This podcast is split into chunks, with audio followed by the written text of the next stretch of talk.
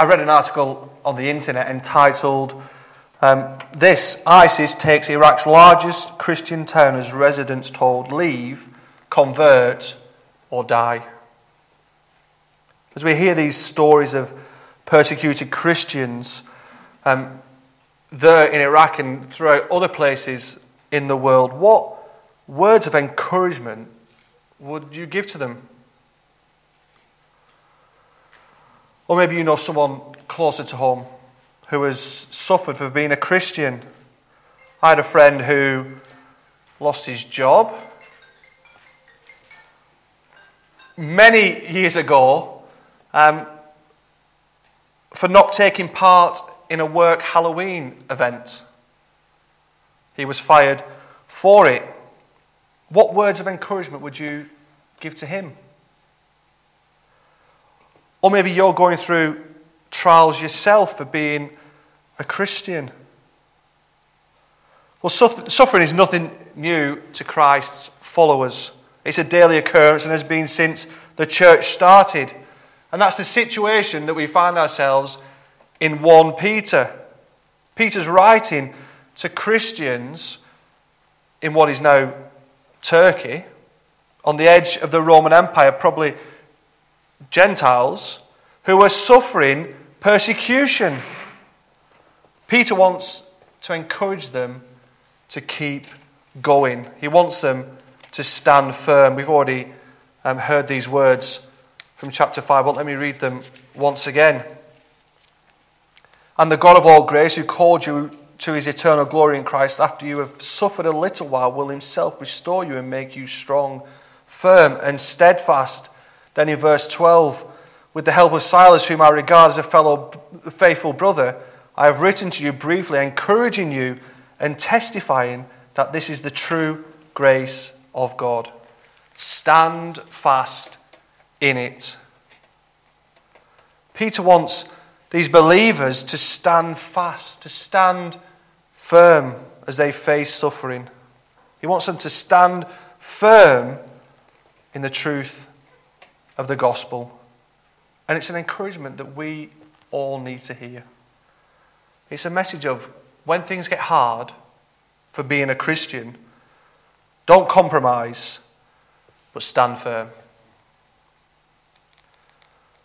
And Peter begins in verse 1 and 2 um, with a summary of the different themes that he's going to pick up on and expand on throughout the letter. And the first thing um, that I want us to think about and the thing that Peter reminds them of is that they're a privileged people. Peter, an apostle of Jesus Christ, to God's elect, exiles scattered throughout the province of Pontus, Galatia, Cappadocia, Asia, Bithynia, who have been chosen according to the foreknowledge of God the Father through the sanctifying work of the Spirit to be obedient to Jesus Christ and sprinkled with his blood. Grace and peace be yours in abundance. What a great way to open the letter. Peter reminds these suffering Christians of who they are. The first thing that he says is that they're God's elect. Remember that you're God's people. As they suffer, Peter reminds them of who they are. He wants them to see the glorious privileges that they have with being God's elect. To God's elect, exiles, the strangers this takes us all the way back to the Old Testament when God's people were in exile. They were in a foreign land under pressure to conform to the surrounding culture. And if you resisted, then you would face severe suffering. And that's what they were facing. And Peter wants them to know that where they are now is not their home. They are exiles, they're strangers, their true home lies elsewhere. And they're scattered. God's people aren't all together, and they may be feeling alone and isolated. Do you ever feel like that? Do you ever feel alone and isolated? Maybe on a Monday morning after spending a wonderful day with God's people in church, you go into the week and feel isolated and alone. We're scattered. God's people are scattered. But Paul reminds them who they are. They're God's people, and God is with them he goes on to show them three more things. great words of encouragement to those Christians who are suffering. Verse 2 who have been chosen according to the foreknowledge of God the Father. What a great thing to say to suffering Christians. You were chosen by God. And the word foreknowledge isn't that God predicted a person would be converted, would be saved, but that He chose that person before time. It was His plan that that person would be saved. He predetermined each Christian's salvation. It had nothing to do with us. What a great encouragement as we suffer in this world that God chose us. Through the sanctifying work of the Holy Spirit. How did God work out that choosing? Through the work of the Holy Spirit. It's through His work that we have been set apart, that we've been made holy.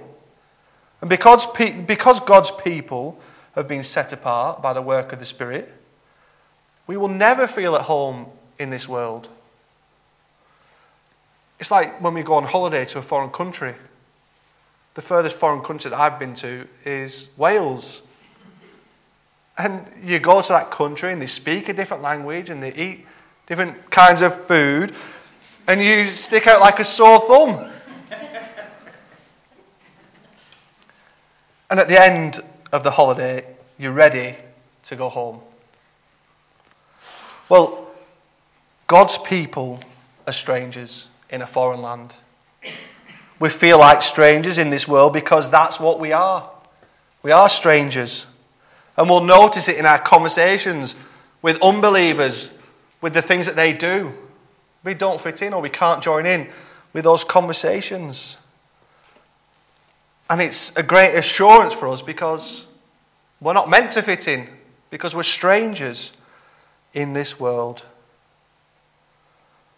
And we live differently, we're set apart so that we can point people to God. And the third thing, who have been chosen according to the foreknowledge of God the Father through the sanctifying work of the Spirit to be obedient to Jesus Christ and sprinkled with his blood. The point of the work of the Father and the Spirit is to bring people to obedience to Jesus. And being sprinkled with his blood points us to his death, which brings us into a relationship with him. But it also refers us back to Exodus 24, where Moses confirms the covenant between God and his chosen people. They sacrifice the animal, half of the blood is put on the altar, and half is sprinkled on the people as they said that they would be obedient to God. It was a covenant between God and his people, and they were brought into it by the sprinkling of blood. And it's the same for us as we are brought into it by the blood of Jesus. So be encouraged that as God's people, we are a privileged people. We are chosen by God, set apart through the blood of through the work of the Spirit, brought into a relationship with God by the blood of Jesus. And it's not because of anything that we've done, but all because of what God has done. So as we suffer, remember who you are. Remember your identity as God's people. And remember what a privileged people we are. The second thing in verses 3 through to 9 a privileged people with a sure and certain hope. Recently, um, I started some physical training again. Yeah, in recent months, you might be able to work out that I've let it slip a little bit. But I'm back on with it now. And it's hard work. Anybody who's started or is enduring exercise it finds it hard. It's hard work, it's costly. We miss out on certain things. So at the moment, I'm missing out on McDonald's hash browns. I love them, but at the moment, I'm missing out. And as we endure as I endure this physical exercise and miss out on certain things and realize the cost of it, I want to know that it's worth sticking at it. And I know that it is because I'll be fitter, I'll be healthier, I'll last longer, and it's good for me. When we endure things like this, we want to know that it's worth it. And that's what Peter reminds God's people of here. As you endure suffering, as you endure persecution as God's people, it's worth it. And he shows them why it's worth it. It's worth it because of the living hope, because of the future inheritance that we have as God's people. As we suffer for being Christians, as we stand firm and refuse to compromise, Peter reminds us that it's worth it. And the first thing, it's worth it. It's sure and certain the hope that we have. Because, verse 3, praise be to the God and Father of our Lord Jesus Christ. In his great mercy, he has given us new birth into a living hope. It's sure and certain and worth it because of God's mercy. It wasn't from any effort of our own, but it was all God's. It was because of His mercy. And that makes our assurance certain that He saved us. It wasn't me, it was Him. He has given us new birth. He has brought us from our old self to new life.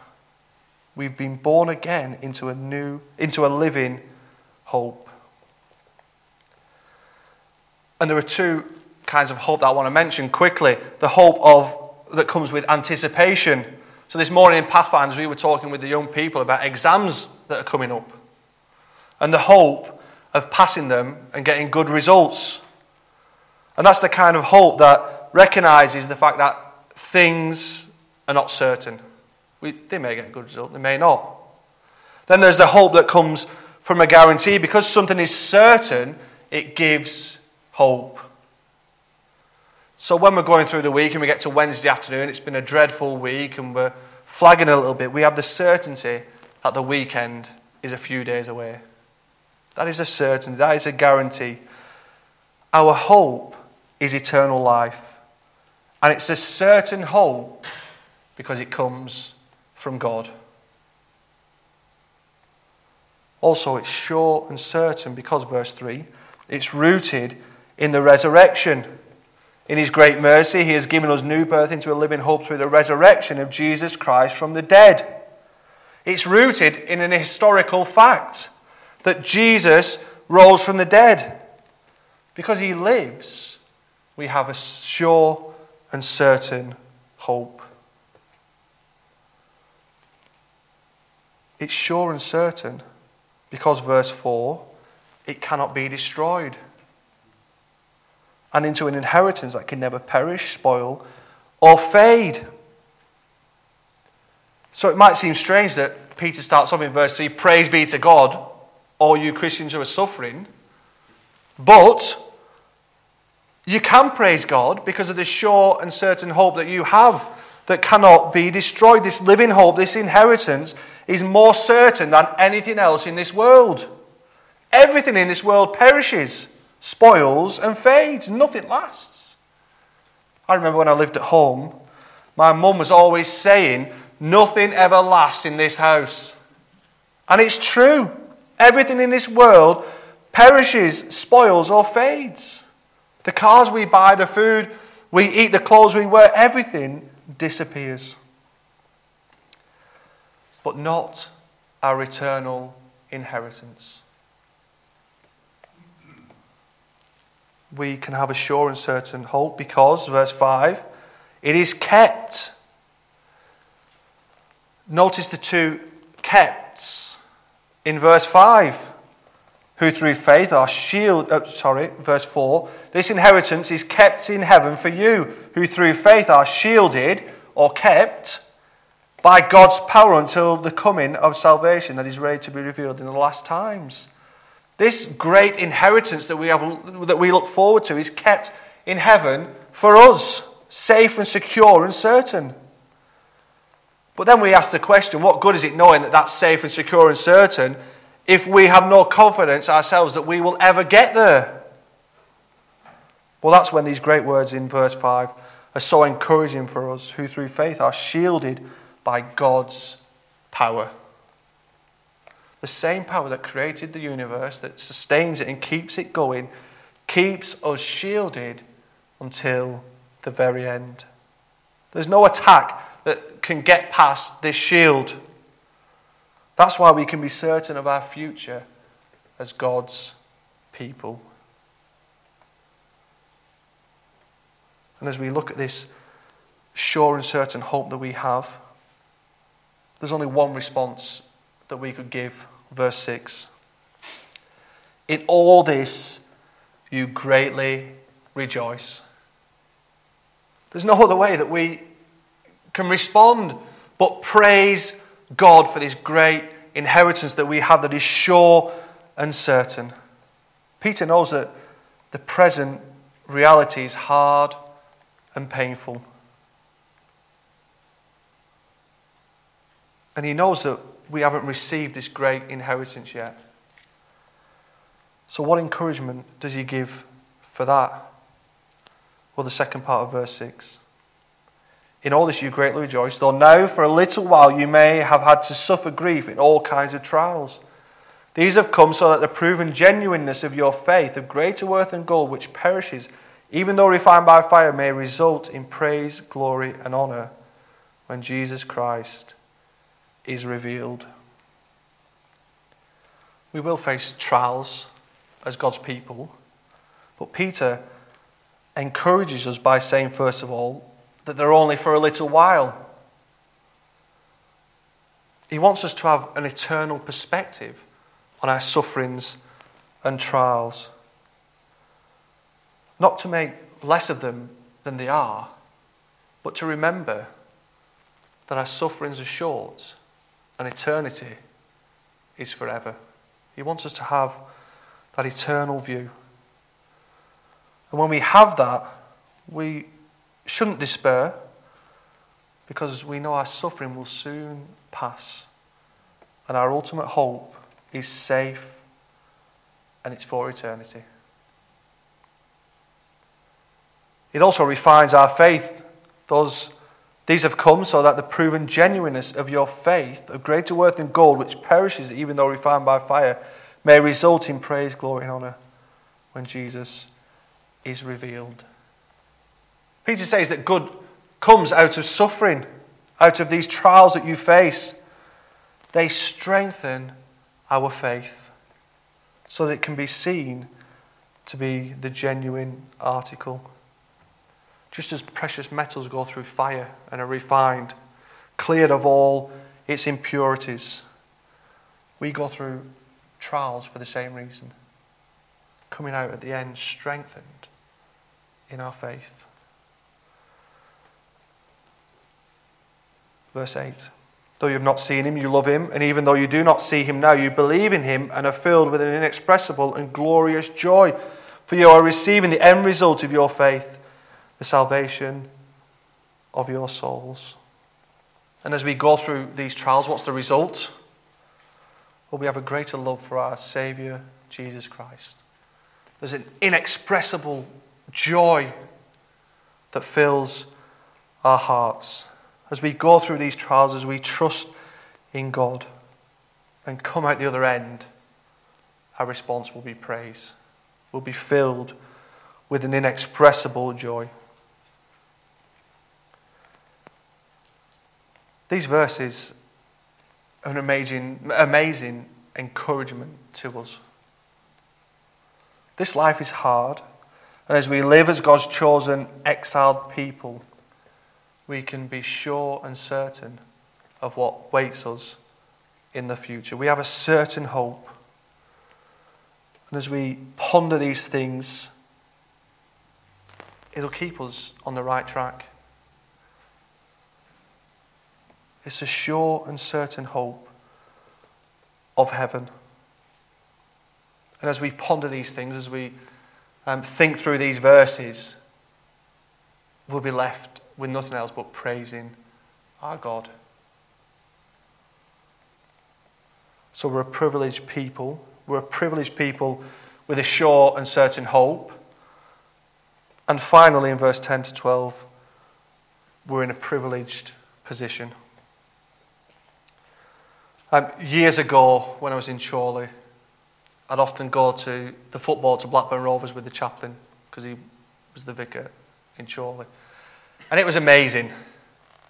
You'd go and you'd sit in the director's box, and then at half time, you'd go into the, um, the lounge and eat these little pies that were, were unbelievable. You, you wonder how they were made. But as you were there and as you were sitting in the director's box, you were in a privileged position. Privileged position to watch the game and a privileged position to be able to go through these secret doors that people weren't usually allowed to go in to enjoy these, to enjoy these wonderful pies. Honestly, they were amazing, but let's not get distracted. And in these final verses, Peter wants to show us the privileged position that we're in now as God's people this side of the cross. Although trials and suffering there to strengthen our faith, there'll be times where we still feel discouraged. Well, Peter wants us to see the amazing position that we're in concerning this salvation, the salvation that he's just talked about in those verses in verse 9, the certain and sure hope of heaven. The prophets who speak of the grace that was to come to you, searched intently and with greatest care, trying to find out the time and circumstances to which the Spirit of Christ in them was pointing when he predicted the sufferings of the Messiah and the glories that would follow. The prophets wrote about this, but they didn't fully understand the time and how the Messiah would suffer. They didn't fully understand how it all would work out, how God's plan would work out. But then we read in verse 12 it was revealed to them that they were not serving themselves, but you. The contrast is Christians now do understand these things. You may have noticed the use in that verse as it was being read, it was revealed to them that they were not serving themselves, but you, when they spoke of the things that have now been told you by those who have preached the gospel to you by the Holy Spirit sent from heaven. Even the angels long to look into these things. Through the work of the Holy Spirit sent from heaven, we can understand the full plan of God. Understand what the Old Testament prophets were speaking about we can understand God's salvation plan. He wants his readers to know that even though they are on the edge of the Roman Empire, scattered all over the place as God's people, they're to focus, they're the focus of attention in God's plan. We, as Christians on this side of the cross, receive the blessings that the prophets look forward to. And it's no wonder that the angels look into, long to look into these things. They see how God's plan has worked itself out, and we see the, the full working of that. And the angels long to be part of that, but there's no need for them to be part of that. They don't need saving. Peter wants them to realize the privileged position that they stand in as God's people. It's an incredibly privileged position even compared with the prophets and angels. So remember that we're in a privileged position. We have God's word, we have the full view of His plan, we have the resources we need to keep going. We have this book written for us by God about our salvation through his son Jesus. So, whatever situation we find ourselves in, whether we're feeling discouraged, whether we're feeling insignificant, whether we're feeling marginalized, remember the immensely privileged position that we stand in. And we have this book. So read it, ponder it, and apply it. So it's a great way to start this letter. Peter is encouraging these suffering Christians. He wants them to remember that privilege, that who they are, the privileged people that they are, that they've been chosen by God, that they're being set apart, and that they're in this covenant relationship through the blood of Jesus. And he's encouraging them to remember the privileged people that they are with a sure and certain hope. A sure and certain hope of an inheritance that can never perish, spoil, or fade. And remember the privileged position that they are in. So, as we go from here, as we suffer as God's people, remember these great words of encouragement here. And as we do it, let us be filled with an inexpressible joy, praising our Heavenly Father. Let's pray together. Father, we thank you for your word. We thank you for these great words of encouragement. We thank you for the sure and certain hope that we have as your people because of the work you did in rescuing us. As we go from here, help us to be people who stand firm on your word. Help us to be people who are strengthened as we go through these trials. And Father, help us to be people who are filled with an inexpressible joy for what you've done and what you've promised your people. In Jesus' name, Amen.